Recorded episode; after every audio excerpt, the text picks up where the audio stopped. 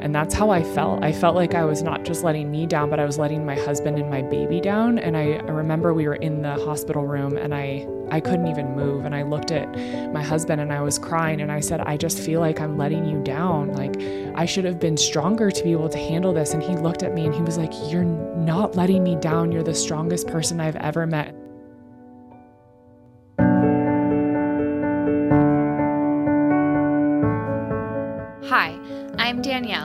Welcome to the Birth Journeys podcast. It is my belief that our birth journey has a lasting impact that goes far beyond delivery. It is my hope that through these stories, you would find the insight, tools, and the courage to go on and have your own positive and empowering birth journey.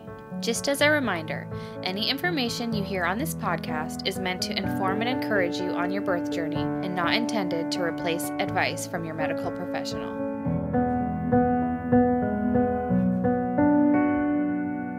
Everyone. Welcome back to the Birth Journeys podcast. Today we have Kelli on, and she's going to be sharing her birth story with us. Hi, Kelli. Thanks for coming on and sharing your story. Hi, thanks for having me, Danielle. So, why don't you just start out by telling us a little bit about yourself? Yeah, so um, I'm a mom of a almost nine month old. Can't believe it. She's trying to walk, so that's the session and stage of life that I'm in. Um, mm-hmm. I live in Colorado with my husband um, and our dogs, and um, I run a company called Soulfire Productions. So we produce um, podcasts and really help people with their businesses um, and just finding alignment and strategy with everything together. Oh, I think a podcast that I listen to, you must um, produce um, Birthing Instincts with yes, Dr. Stu. Love yes, Dr. Stu and Bliss. I love Dr. Stu. Yeah, that's awesome. So I didn't know that I was. Um, I mean, I I guess I did, but I didn't realize that you were the owner of that company. Yep, I knew that's, you were. That's my first somehow. baby. okay, cool. Yeah, that's exciting. So it sounds like you have a busy life yes. with a toddler and running a company. Yeah. Um, that stage where they're starting to walk and it's like so fun, but it's also scary because they're always falling and bunking their heads. she, I think she has two bumps on her forehead right now. I feel like a failure of a mother sometimes. yeah. Oh man, I know it's always hard. I'm always like, they need a helmet at that age. Literally. oh gosh. So, anyways, um, where do you like to say that your birth journey begins? Yeah, you know, I always felt this deep desire to be a mom my entire life. I felt like it was just something that I was meant to do. And I always thought that I would have a couple kids and do the whole thing by the time I was 25. Um, but I really focused a lot on my career. And I also just never found the right person. And when I met my now husband four years ago, I knew from the second that we started talking that he was the one. And I was so excited to have babies with this man and and you know learn how to parent alongside him on this crazy adventure where none of us know what we're doing and we figure it out every day. Mm-hmm. Um, and so when we first met, um, I knew that we were going to have to do IVF because he was actually born without vas deferens. And so on our first date, we had a picnic at the beach at sunset and we were talking about IVF. Oh, um, wow. Yeah. And it was actually an amazing blessing because we got to start the conversation early. And I know that for so many people, they have fertility issues or things are going on and they don't know what's happening. And I can't even imagine adding that layer onto everything else of just living in this unknown around fertility and why you can't get pregnant. And so I'm really grateful that he had figured that out a few years before we met and um, that we were able to do a ton of research and really understand what that process was going to look like. And I just throughout everything held on to the the notion that I felt like my purpose um, above everything else was to be a mom. And now that I am one, I think I was very much correct. yeah, I know it's funny how sometimes we may not have that revelation until later, but I mean that's you know we were designed for that. it's yes. beautiful. Yeah. So, where does your pregnancy journey begin? So, how did that IVF process start?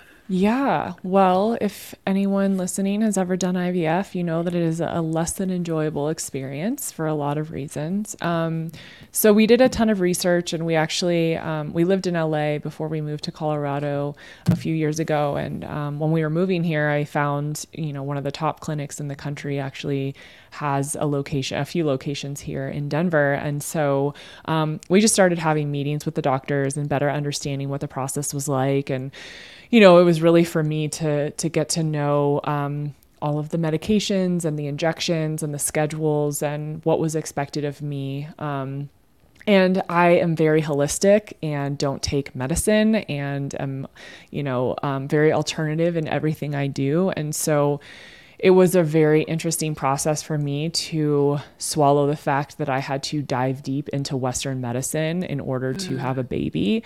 Um, and so I did everything I could to sort of counteract all of the things I was putting in my body and, you know, working with acupuncturists and chiropractors and a therapist um, to take care of myself on an energetic level, on a cellular level, on a spiritual level, um, to, you know, just navigate it the best I could that was most aligned with my values, um, but also understanding that this is, you know, the situation that we're in. And so I'm going to have to take some drugs that I don't want to have to take so that I can have a baby. Um, and I had a really hard experience, um, especially with the birth control that they put me on because I hadn't been on birth control in a really long time. And so my hormones just got the best of me pretty quickly. Um, and so for the you know seven weeks leading up to the egg retrieval and my husband's sperm retrieval i was um, i was a mess. And it was really scary and uncomfortable. Um, and i really learned a lot more about advocating for myself and asking better questions and it's funny because I had chronic illness for 14 years. And that's why I'm so gung ho about being against Western medicine because I was misdiagnosed, improperly treated, given a bunch of drugs at 19 years old, and sent on my merry way. Um, and I holistically and with alternative medicine healed myself in a year and a half after being improperly diagnosed and treated for 14 years. And so wow. when I went into IVF, I was like, I'm going to advocate for myself. And I just sort of, I don't know what it was like this desperation to have a baby. I just lost all sense of advocating for me. And so I learned a lot about asking better questions to the doctors and we really didn't like our doctor. She had horrible bedside manner. She's a scientist. She's not like she's not a feel good you know? And so i felt like a number. I felt like i was being you know like herding cattle and um, they were just bringing me in and out and it was very transactional. And so you know, we had a lot of conversations after going through that about how we would do it differently. And we're actually in the process of moving to a different clinic um, here in Colorado because I just, I really didn't like it. And I don't like how they treat their patients. And I think that if you're going to go through something so difficult, you know, getting pregnant in general is a whole thing. And then being pregnant is a whole thing. And giving birth is a whole thing. And so if you have the ability to um, advocate for yourself, to ask better questions, to put yourself in the best situation possible, then I think that we should all do that. And so that's really mm-hmm. what I learned in that process. Um, we were really lucky we got pregnant on our first round. Um, and so I was pregnant. We did our retrieval in January. I got pregnant in April. Um, and then I gave birth in January this year. Wow. Yeah. So what what's the um, pregnancy? I mean, I'm assuming it's probably not much different than a like I don't know what you would call it. a natural pregnancy a non-medicalized pregnancy yes. yeah um, so like is there anything different in the pregnancy stage um, that's much different like i'm assuming you must have to take more medications and stuff or how does that work yeah. So when you do IVF, they have you take meds until you're 10 weeks pregnant in order to hold mm-hmm. the pregnancy because you're basically tricking your body into this holding on to this foreign object. Mm-hmm. Yes, it is an embryo, but it didn't happen quote unquote naturally. And so um, that's why a lot of, you know, things go wrong is because your body is like, no, this isn't supposed to be here. And so 10 weeks of hormones injections on top of pregnancy hormones let me tell you is not an enjoyable situation. Mm-hmm. um, it just it, it sends you into this constant spiral. It's like and it feels very outside of yourself. I'm someone who's very in touch with my body um, and i've done a lot of somatic work and I know what feeling healthy feels like, what feeling regulated feels like. And so I felt out of control and out of my body a lot. Um, but then once I got off those hormones, I would say like a month or so later, I feel like I did regulate a bit. Um, I did as much as I could in terms of eating really clean and you know, we don't eat a lot of sugar um, or, you know, processed foods. And I do feel like that made a huge difference. I made sure that I was getting electrolytes. I drank a lot of LMNT and Organifi and just my water intake. I was working on sleeping as much as I could. And I worked out almost my entire pregnancy. And so just really trying hard to stay regulated and grounded in my own body, knowing that I had all these foreign things going on.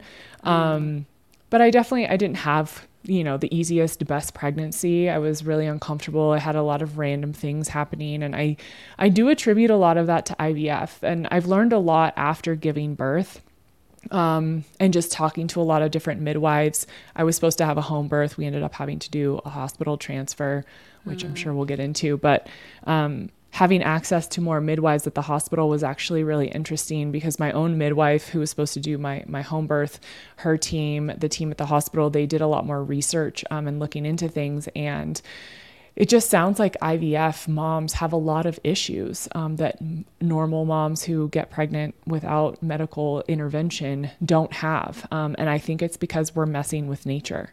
Um, mm. And so it sends your body into um, you know, hormone, so just such severe hormone swings. I mean, they basically send you into menopause to get pregnant, which that's really weird.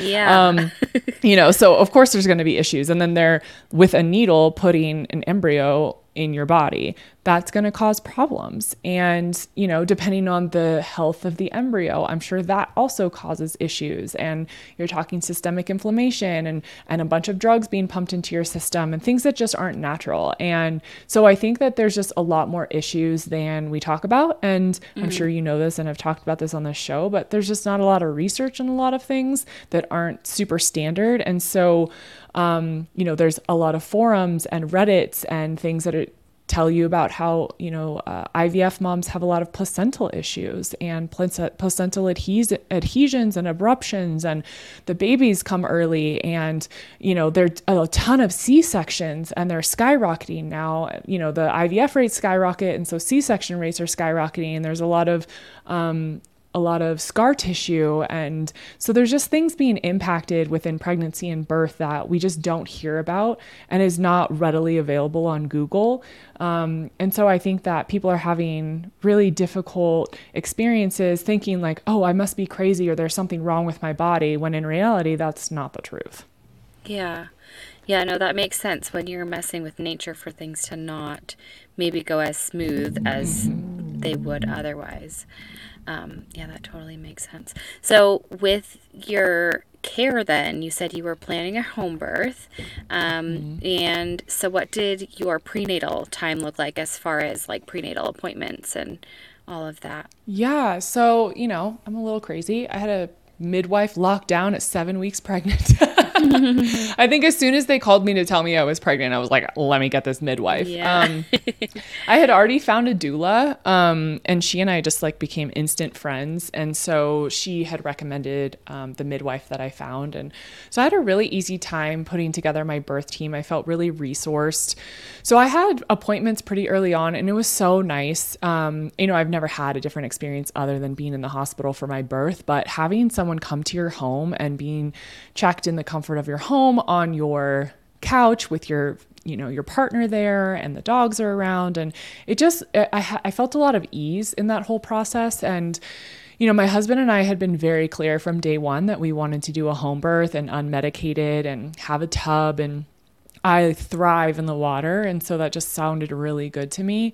Um, and so, you know, all of my care was just really beautiful. I had the most amazing doula.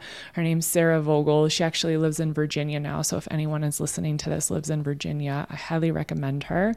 Um, and it was just i felt very loved on very taken care of um, you know we did I, I took the needed prenatals um, and had I have the MTHFR genetic mutation, so Um, you know, I was taking, you know, the folate for that and um, just really focusing on supplements and nutrition and whole foods as much as possible.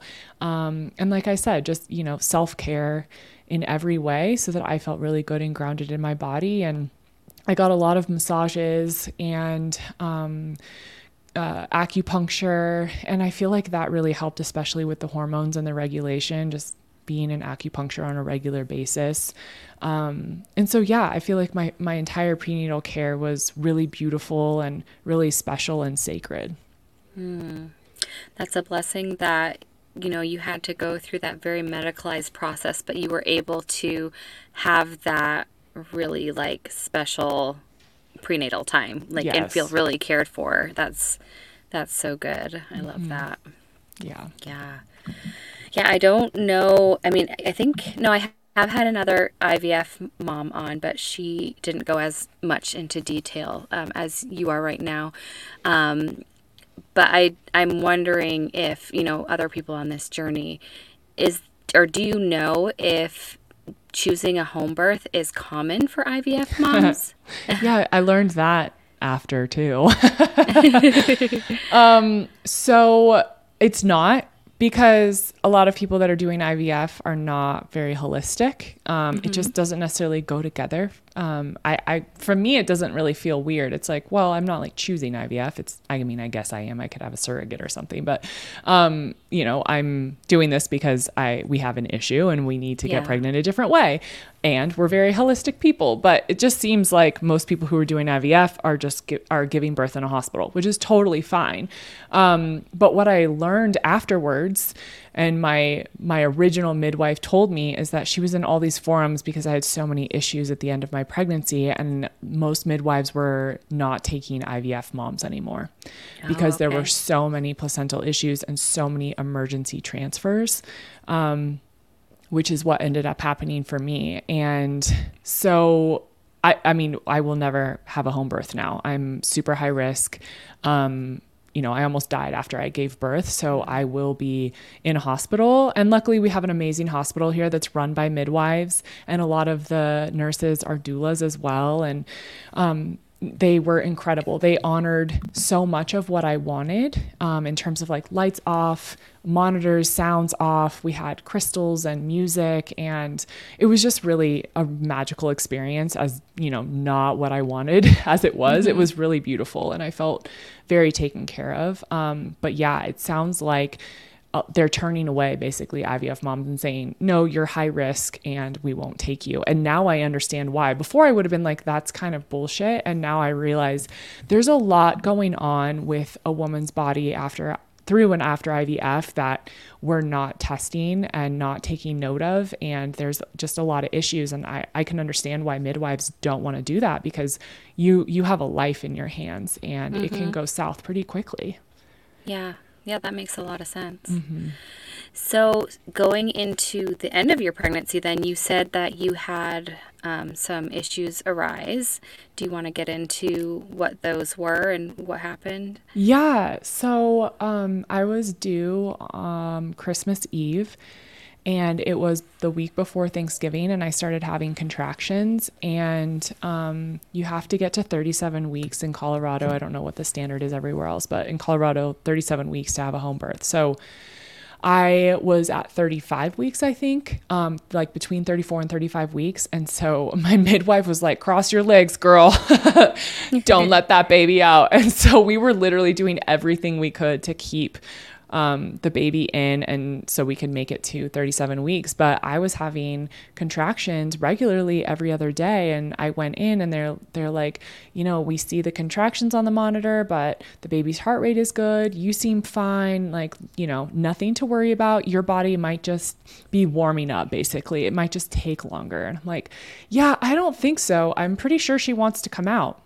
And so i ended up like a week later asking for a cervical check and I was like vehemently against doing cervical checks because I just felt like they're really unnecessary oftentimes. And mm-hmm. my midwife is very like low intervention. And so she doesn't like doing them. And even she was like, I feel like we should just see what's happening. And so she checked me. And by the beginning of December, I was four centimeters dilated. Her head was completely dropped.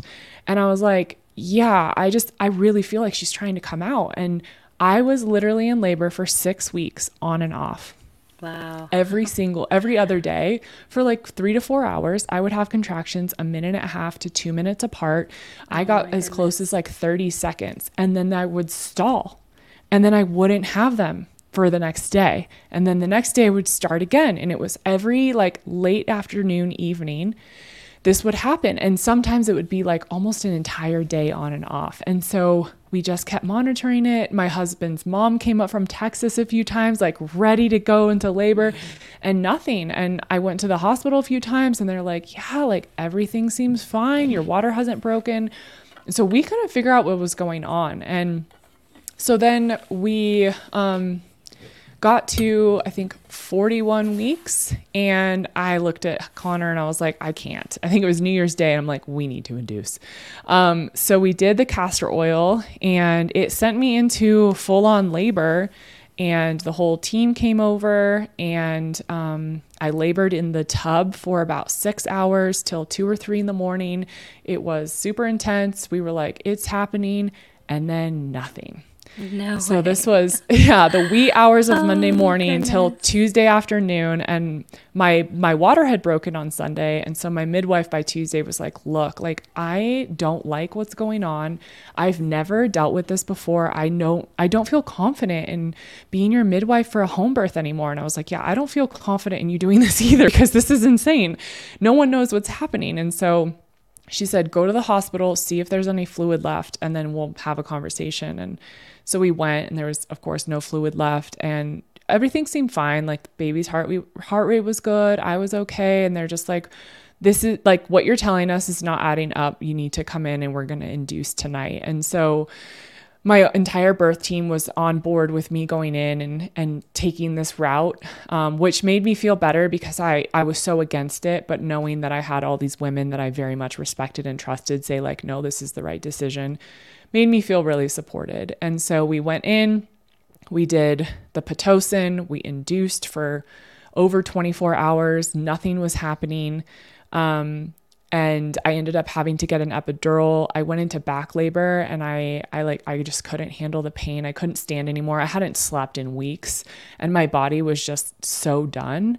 And so I basically had to be talked into getting an epidural and it was just it was the hardest decision of my life and I I remember going to my husband and I share this um, because I really feel like I don't want other moms to feel like they failed if their birth plan didn't go the way they wanted um, or like they're letting someone down. And that's how I felt. I felt like I was not just letting me down, but I was letting my husband and my baby down. And I, I remember we were in the hospital room and I, I couldn't even move. And I looked at my husband and I was crying and I said, I just feel like I'm letting you down. Like I should have been stronger to be able to handle this. And he looked at me and he was like, You're not letting me down. You're the strongest person I've ever met. Like I can't believe you've even gotten this far. Like it's okay. And that was just a really important conversation. I remember my midwife, she looked at me and she goes, I understand where you're coming from, but I want to make this clear to you. There's a difference between suffering and like having a hard time. She's like, You're so far past having a hard time and so deep into suffering that I am now worried that you're going to have a more traumatic birth because you're not, you know, allowing yourself to be taken care of. And so I made the decision. And so we got the epidural, and still nothing happened. And we're just like, what in the world is going on? And so we had another midwife come in. I think this was the third one. She checks me and she goes, Did you have a LEEP procedure? And I said, Yeah. 10 years ago. And a LEEP procedure is what they do when you have HPV. They go in and they freeze off the cells um, because you know they can be cancerous or become cancerous. And she goes, "You have a ton of scar tissue from that procedure, and that's why you've been in labor for six weeks because you keep." Basically, opening up and dilating, and then your body shuts down. She goes, Does it feel like you're hitting a wall?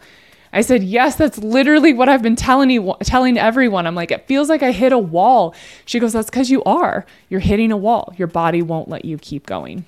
And so she she just swiped the scar tissue with her fingers, and I dilated within 10 minutes to five centimeters. Wow. Yeah, and um, I went into labor a few hours later, and pushed her out in an hour and a half and everything was like totally fine. I was able to move and get on all fours and, you know, do all those things that were really important to me. Um, I ended up like giving birth to her on my back, but it just felt really good to me to, to be laying down and my husband was able to catch her and, you know, we figured out her sex together and it was really amazing. Um, and so that piece was really beautiful um, and just crazy that it was all because of this procedure.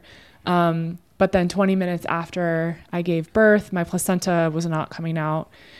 And they kept trying and it just wasn't happening. And then all of a sudden, there was this huge gush of liquid. And I started to code. And um, they were basically having to like tear my placenta out of my body. And there was, I was losing all of my blood. And so they had to rush me off to emergency surgery to do a transfusion. I think I had a three bag transfusion. And then they also had to do a D&C to get all the rest of the placenta out and then shove a bunch of gauze and a balloon and do a whole thing. Um, and so, yeah, I had a near death experience on that table. Um, but within 20 minutes was all good. Bleeding had stopped and was back with my husband and daughter in the recovery room. Mm, wow. yeah. So, did they not have to put you under for that procedure? Um, well, I already had the epidural, so I was Oh, already okay. like pretty out of it. And then I just like, I wasn't, I wasn't like, well, I was conscious, right? But I wasn't really conscious. I wasn't there. So I don't think they had to do anything else. Okay. Yeah. Yeah. Wow. So, in and out in 20 minutes, and you were back in your room. Yeah. That is wild. So insane. That's yeah, I'm like a huge advocate for like home birth and, you know, natural birth as well. Um, but in those situations, I'm always like, thank goodness for modern medis- medicine and the ability, you know, to be able to do that because yeah, like you may not be here if, you know, you didn't have that that where you were, you know. Yeah, totally. And I mean, it's hard because modern medicine caused the problem. And Uh-huh. then modern medicine had to fix the problem. It's just, it's a little bit of a Yeah. head spinner because you're like, mm, well, if you guys maybe didn't do these procedures that are probably unnecessary, then we wouldn't all have a bunch of scar tissue. And what I had learned is that most women in my situation, they all, they all have C sections. Okay. And so the fact that I didn't even have to have a C-section, I'm so grateful. Not, I mean, you know, I was a C-section baby, so was my husband. I know that, you know, it happens, but mm-hmm. no one want, I don't think some people do, I'm sure, but most people don't want to choose to have a C-section and cut open if you don't have to. And so I was just so grateful. It just makes me really sad that women are put in positions they don't need to be put in. Mm-hmm. Yeah. And so I'm assuming you went over your medical history with your first midwife. Did she know that you had had that procedure done in the past? you know that's what we talked about and neither of us know um, she Okay. didn't have it written down and i don't even know if i even thought to bring it up okay. you know it was like 25 it was such a like afterthought of a procedure i, I wouldn't even even considered it a surgery um, Oh, yeah. it was so basic and simple and um, you know that's also i think part of the education is to realize that the the simplest most minute procedures can have lasting effects on your body and as a 25 year old i didn't know that Yeah. so I think that it's important to understand like it doesn't matter how minute or not a big deal you felt it was, like it could have an impact on what's going on. mm-hmm. Yeah. I, I've actually caught myself, you know, I've had um, a couple miscarriages, and for one, I did have a D&C, and I- remember I, I did the same thing. I was filling out paperwork for something, going over my medical history, and I didn't even think to list that on there because, you know, it is more of a procedure, not really a surgery, but like they also do kind of consider, you know, so it is like it's easy to like not you know, because you weren't like cut open and like this Right. big, you know, thing. So yeah, that totally makes sense. And yeah, I'm glad that you're able to now like bring awareness to that as well. Yeah. Because that might make the difference in someone else's journey. Well, I uh, be, after sharing our story, I had so many people message me that they had also had really difficult births and they also had the LEEP procedure and they either had C sections or ended up with, you know, aftermath in the hospital. Um, and then I have friends who are getting pregnant or are pregnant now, and they're having those conversations with their doctors like, hey, I had this procedure. This is a possibility of what could happen. What are we going to do to make sure that, you know, I don't have the same situation as my friend? Um, mm. because it's running rampant with i'm 35 years old and i can't tell you how many stories i've heard since sharing mine that are very similar and i think that it's it's our age group that really started getting the LEEP procedures. Um, and so we're the ones now having babies. And so you're seeing the direct correlation. Wow. Yeah, that's so interesting.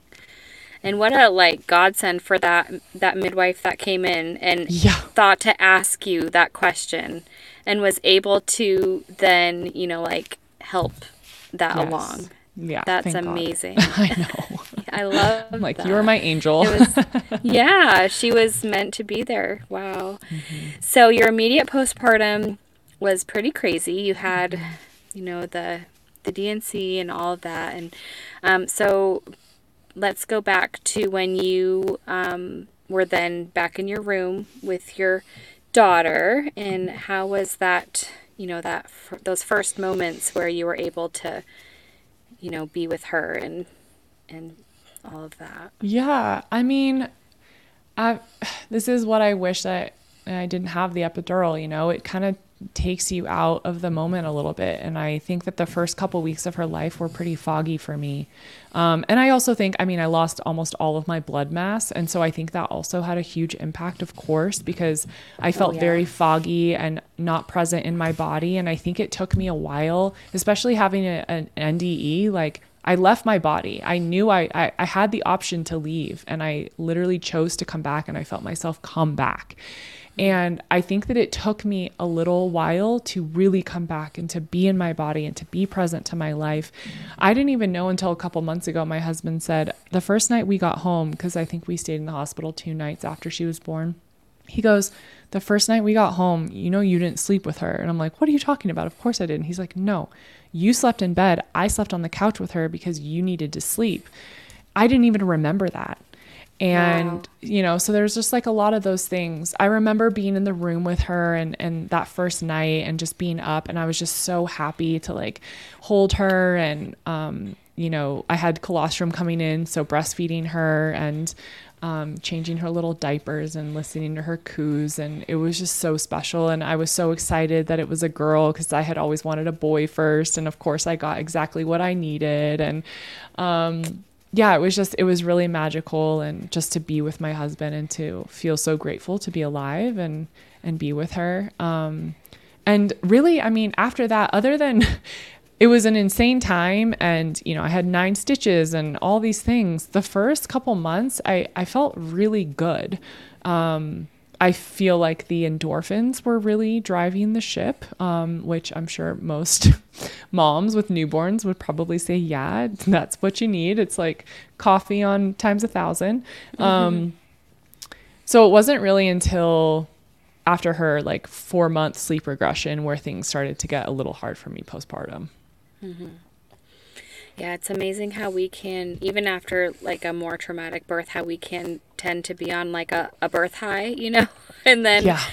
I mean, it just stinks because then it, eventually sometimes it does kind of come to a head and, and then that can start kind of catching up to us. Mm-hmm. So when you say that um, around four months postpartum, what happened to to kind yeah. of bring you down like that. Yeah, I mean, so we were co-sleeping until about 4 months and then she just like transitioned herself to her crib. We had her taking naps during the day in her crib in her room and then um it just she just like liked it in there and she slept better and she was more comfortable and I don't think she likes really being held while she's sleeping other than, you know, if you're rocking her, she just like kind of likes her space. And so I think that was a hard thing for me. And then she wasn't sleeping at all. She had slept amazing up until that point. And I was like, getting sleep through the night and I felt really good. And, um, and then she just wasn't sleeping at all. And I think that my hormones, um, and then not sleeping, it just kind of sent me into a bit of a spiral. Um, so from like four to six months, I was just, I was kind of in a dark place and I was having a really hard time and I was very emotional and um, not really feeling good. And I was just so beyond exhausted. Um, I, I just felt like I wasn't functioning, you know, the way I normally would, which I mean, I we have very unrealistic expectations for ourselves postpartum, yeah. and and I realized that. Um, but I had to really like slow down and take a step back, and um, and then we went to Hawaii when she was seven months, and she basically didn't sleep the entire trip, and I learned a lot about how vacationing with babies is not vacation, and yeah. um, you know, need that learning experience, first time mom, and um yeah, so I think that it was just like a lot in a short period of time, and I just had a really difficult, challenging time adjusting to it. Um, and then once she started sleeping better again, um, I think that that really helped me. I think sleep has been just such a big part of my entire journey. And I started to feel myself regulate, and things just started to sort of ground and, and calm down. And so I haven't really had much of the postpartum depression issues since I would say like seven, seven and a half months. And she'll be nine months this next week. So it's been like the last four to six weeks where I've really felt like I've sort of come back into myself and hit my stride and and feel really good. And even, you know, nights when she's not sleeping, I don't feel like I need naps or whatever. I feel like I have that sustained energy and not that I'm not tired and my brain's not broken sometimes, but I do feel like I'm a little more quote unquote normal um, and just a little more um, even keeled than I had been. Mm. Yeah, so it doesn't sound like you had to struggle for, for too, with it for too long then. Mm-hmm. That's a blessing. Yeah. Yeah, totally. Um, so what about, you know, you losing so much blood and having the transfusions and everything? Did you feel the effects of that and like having to recover from that physically? Was there anything you had to do to support your body through that? Yeah, so I did um, start taking a, I think it was a plant based iron supplement because um, I, I didn't realize like most iron supplements are pretty crap. So I had this specific one um, that um, really uh, like methylates um, and metabolizes better in your body. So I was on that for probably 12 weeks. And then I just really focused on, you know, red, I mean, we already eat like this, but red meat and organ meat. Um, my husband hunts, we live in Colorado. So I have heart and liver um, pretty readily available to me. So he was cooking that a lot for me. Um, and then I just focused on a lot of whole foods and um, hydration. And that was pretty much it. I don't feel like there were long lasting effects, um, mostly because I think I've really taken good care of my body, especially during mm-hmm. pregnancy and just right after postpartum. I had a postpartum doula. Um, and so I was having meals cooked for me. My husband's mom was here and was helping cook. My brother came and was helping cook. And so I had a lot of, you know, bone broth and nutrient dense foods. And I think that made the biggest difference. I think when women struggle, the thing that I hear the most is just the nutrition is not there and the support's mm-hmm. not there. And yeah. I had multiple people in my house for the first six weeks of Rose's life. And I really credit that to me being able to heal and not having to get up as much and, you know, healing from the stitches and and just the depletion of my body. Um, and we have a sauna. And so I, I started to sauna pretty shortly thereafter because I, I knew I'd been pumped full of a bunch of stuff, my, people's blood that's not mine, as well as a bunch of drugs. And so, um, you know, I was in the sauna, I was taking baths, um, and just making sure that I was just replenishing my body as much as I could. Hmm. Yeah, that's so important. And I think, especially in that stage of you know, fresh postpartum and you are not really getting sleep and healing and all of that. Sometimes, you know, like we're so consumed with taking care of this new little human that we forget to take care of ourselves. And, you know, we kind of just like eat what we can when we can. And, you know, we don't really take that time to truly like nourish our bodies and replenish everything that you know is has been taken from us especially while breastfeeding because that's you know so depleting in itself as well. Mm-hmm. um, so yeah I, I totally think that that would make all the difference in the world to have that support and that like true self-care of your body while you are healing. Yeah. It's yeah so important. Something that i like scream from the rooftops on on the show a lot because i know i hear so often of women you know coming home and just trying to get right back to their daily routines and stuff and not taking that precious time to rest and heal and you know, not everyone has the access to the support, but when you do, like, absolutely take advantage of it. Yeah. yeah, that's such a blessing. I mean, I just, I took two months off. Um, I'm, I, I own and run my own company. So, um, you know, I felt like dedicated and committed to being present. And I also wish that I had taken four months. And we are planning to get pregnant again next fall. And my goal is that with baby m- number two, I prepare so that I can take four months off. Um, because I just felt like I rushed myself back. My brain wasn't working. I missed meetings. I was late to things. It's so not me.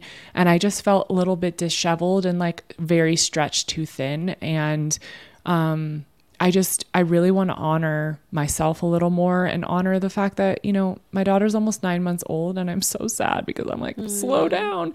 And I just, I don't want to miss things. And I do have the ability to make my own schedule and say, hey, you guys handle this. And, um, and so I want to take advantage of that as much as possible. Yeah.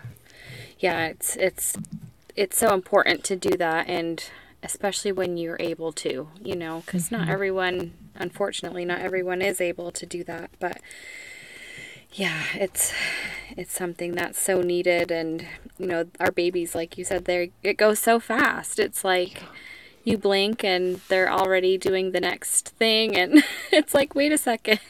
How did that happen? Know. Yeah, it's wild. It's that first year is such a whirlwind of you know, all the all the things. It's like, you know, the the sleep and the all the new milestones and the you know, just healing and you know, our, I I don't know, like my brain, like how you you just mentioned, like my brain, I, you know, my baby's seven and a half months, and I my brain is still not working, and Yeah, I'm like, girl. is it ever gonna, is it ever gonna come back? Like, uh, so I totally relate to that. I, I promise it does. yeah, I promise it does. It feels like it's never going to, you know. I just, it's so funny. It's like um everything feels like it's so long and really it's just these like short spurts. Yeah. and it feels mm-hmm. especially in the middle of the night it's like oh my god am i is tomorrow going to come? Yeah, right. you're like this night is literally going to last forever. And then you mm-hmm. get on the other side and you're like and this is the only reason we keep recreating you're like oh it wasn't that bad. I'm going to do Oh, it yeah. again. Totally. you know it's just it's so funny how our mm. brains work like that. And i do think you're i mean you're in survival mode in a lot of ways and it's hard when you you know have things going on and you've achieved or you've had success or you just feel so devoted to your work or whatever it is for you. And then all of a sudden you just you push pause in a lot of ways and you're like mm-hmm. will i ever have those pieces of me back? Will my brain ever be optimized the way it was? Will i show up on time for meetings again? And Yeah. then one day you wake up and you're like huh mm. i feel clear and it's it's just it's interesting and it's it's just your body and the process and i think that we could all do a better job of showing ourselves grace as we go Oh, totally. Yes. Oh, so um, did you have anything else from your pregnancy, birth, or postpartum time that you want to share? Or did you feel like you covered everything that you wanted to talk about? yeah no i feel like um i feel like you know we got into the weeds i feel like i covered everything um I think at the end of the day, my biggest takeaways are just to advocate for yourself, no matter what kind of birth you're having, whether you're in a hospital, a home birth, a birthing center, um, just to advocate for yourself and ask better questions and not be afraid to really stand up for what you believe in and your values and um, take care of you. You know, I mm-hmm. we are not vaccinating, and when we were leaving the hospital, we had everyone and their grandmother coming in to tell us we were going to kill our baby and Yeah. and judging us. And my husband and I really held strong and and just didn't let it get to us. And I feel really good about that. Um, And that doesn't mean there's a right or wrong way. I think every family has to do what's best for them. But I think at the end of the day, you have to be willing to stand strong in your decision and to take care of you and not let people influence you to do things that you don't want to do. Um, and I think that if you can do that, you'll have a much more aligned experience. Um, and yeah, just show yourself grace. I'm not good at it. And so that's why I say it. I, it's such a reminder for me is like, God, this is not easy. mm-hmm. And there are so, so many moments that are just like so challenging and overwhelming or sad, or there's grief within, you know, the process of birth and, and just allowing yourself to be present to what comes up and, and to not judge yourself and to ask for help when you need it. There are people that can show up for you and want to show up for you. And I think it's important for us to, especially as women, to really learn to receive and allow people in so that we can feel supported in this mm. huge transition. Yeah. Yeah, that's that's some beautiful advice. So you kind of answered my question before I asked. I usually that's usually my ending is you know what what's a piece of advice you'd want to give to a first time mom. Um, so is that pretty much what you think you would say again? Yeah, I think yeah, so. Totally. I, I yep. stick with it. yeah, I agree. So, did you have any resources that you used um, to help prepare for your birth, or even you know going on your IVF journey? Um, were there things that you used to educate yourself or prepare yourself for, um, you know, your birth journey? Yeah, I mean, you mentioned it earlier. Birthing Instincts is an amazing resource. Um, I loved listening to that podcast. Um, you know, I think that there's a fine line. I think that we don't want to hear negative birth stories because we don't want to have that in our heads. And I think it's important to have information, right? Mm-hmm. And so, um, I felt like, oh God, if I tell my birth story, I'm going to put this in someone's head that this is going to happen to them. I don't think we need to take on other people's experiences as our own, but I think that we just need to be well versed because what if you don't realize that you have something going on and mm-hmm. you listen to this podcast and you can look at the doctor and say, hey, do you think maybe it's this thing?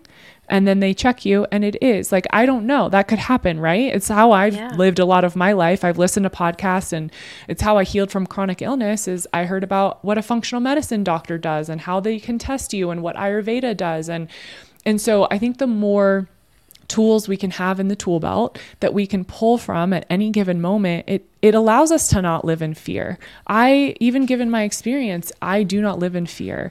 I know that bad things can happen and I know amazing, beautiful, miraculous things can happen. I am a living, breathing testament to that.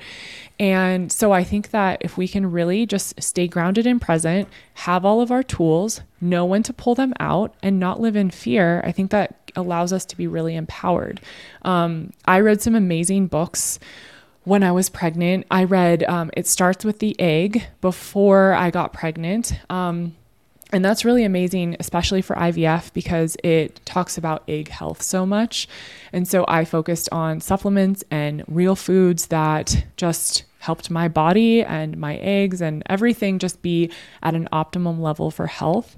And then I think things like the first 40 days, um, uh, what is that one called? It's like it's a brain health one. So it just talks a lot about babies' brain health and just a lot a lot for me comes back to food. It's like how the food that we're eating and how we're supplementing ourselves that from a cellular level impacts our children and impacts us and also our recovery. Um, and so, yeah, if anyone listening has questions on specific books, I have a whole list that I could probably send you. Yeah, that yeah, I if you wouldn't mind if you can remember the brain one, especially, I would love to be able to put that in the show notes. Mm-hmm. Yeah, cool. Um, well, I don't have any other questions. If you don't have anything else to add, no, that was amazing. Thank yeah, you so much cool. for having me.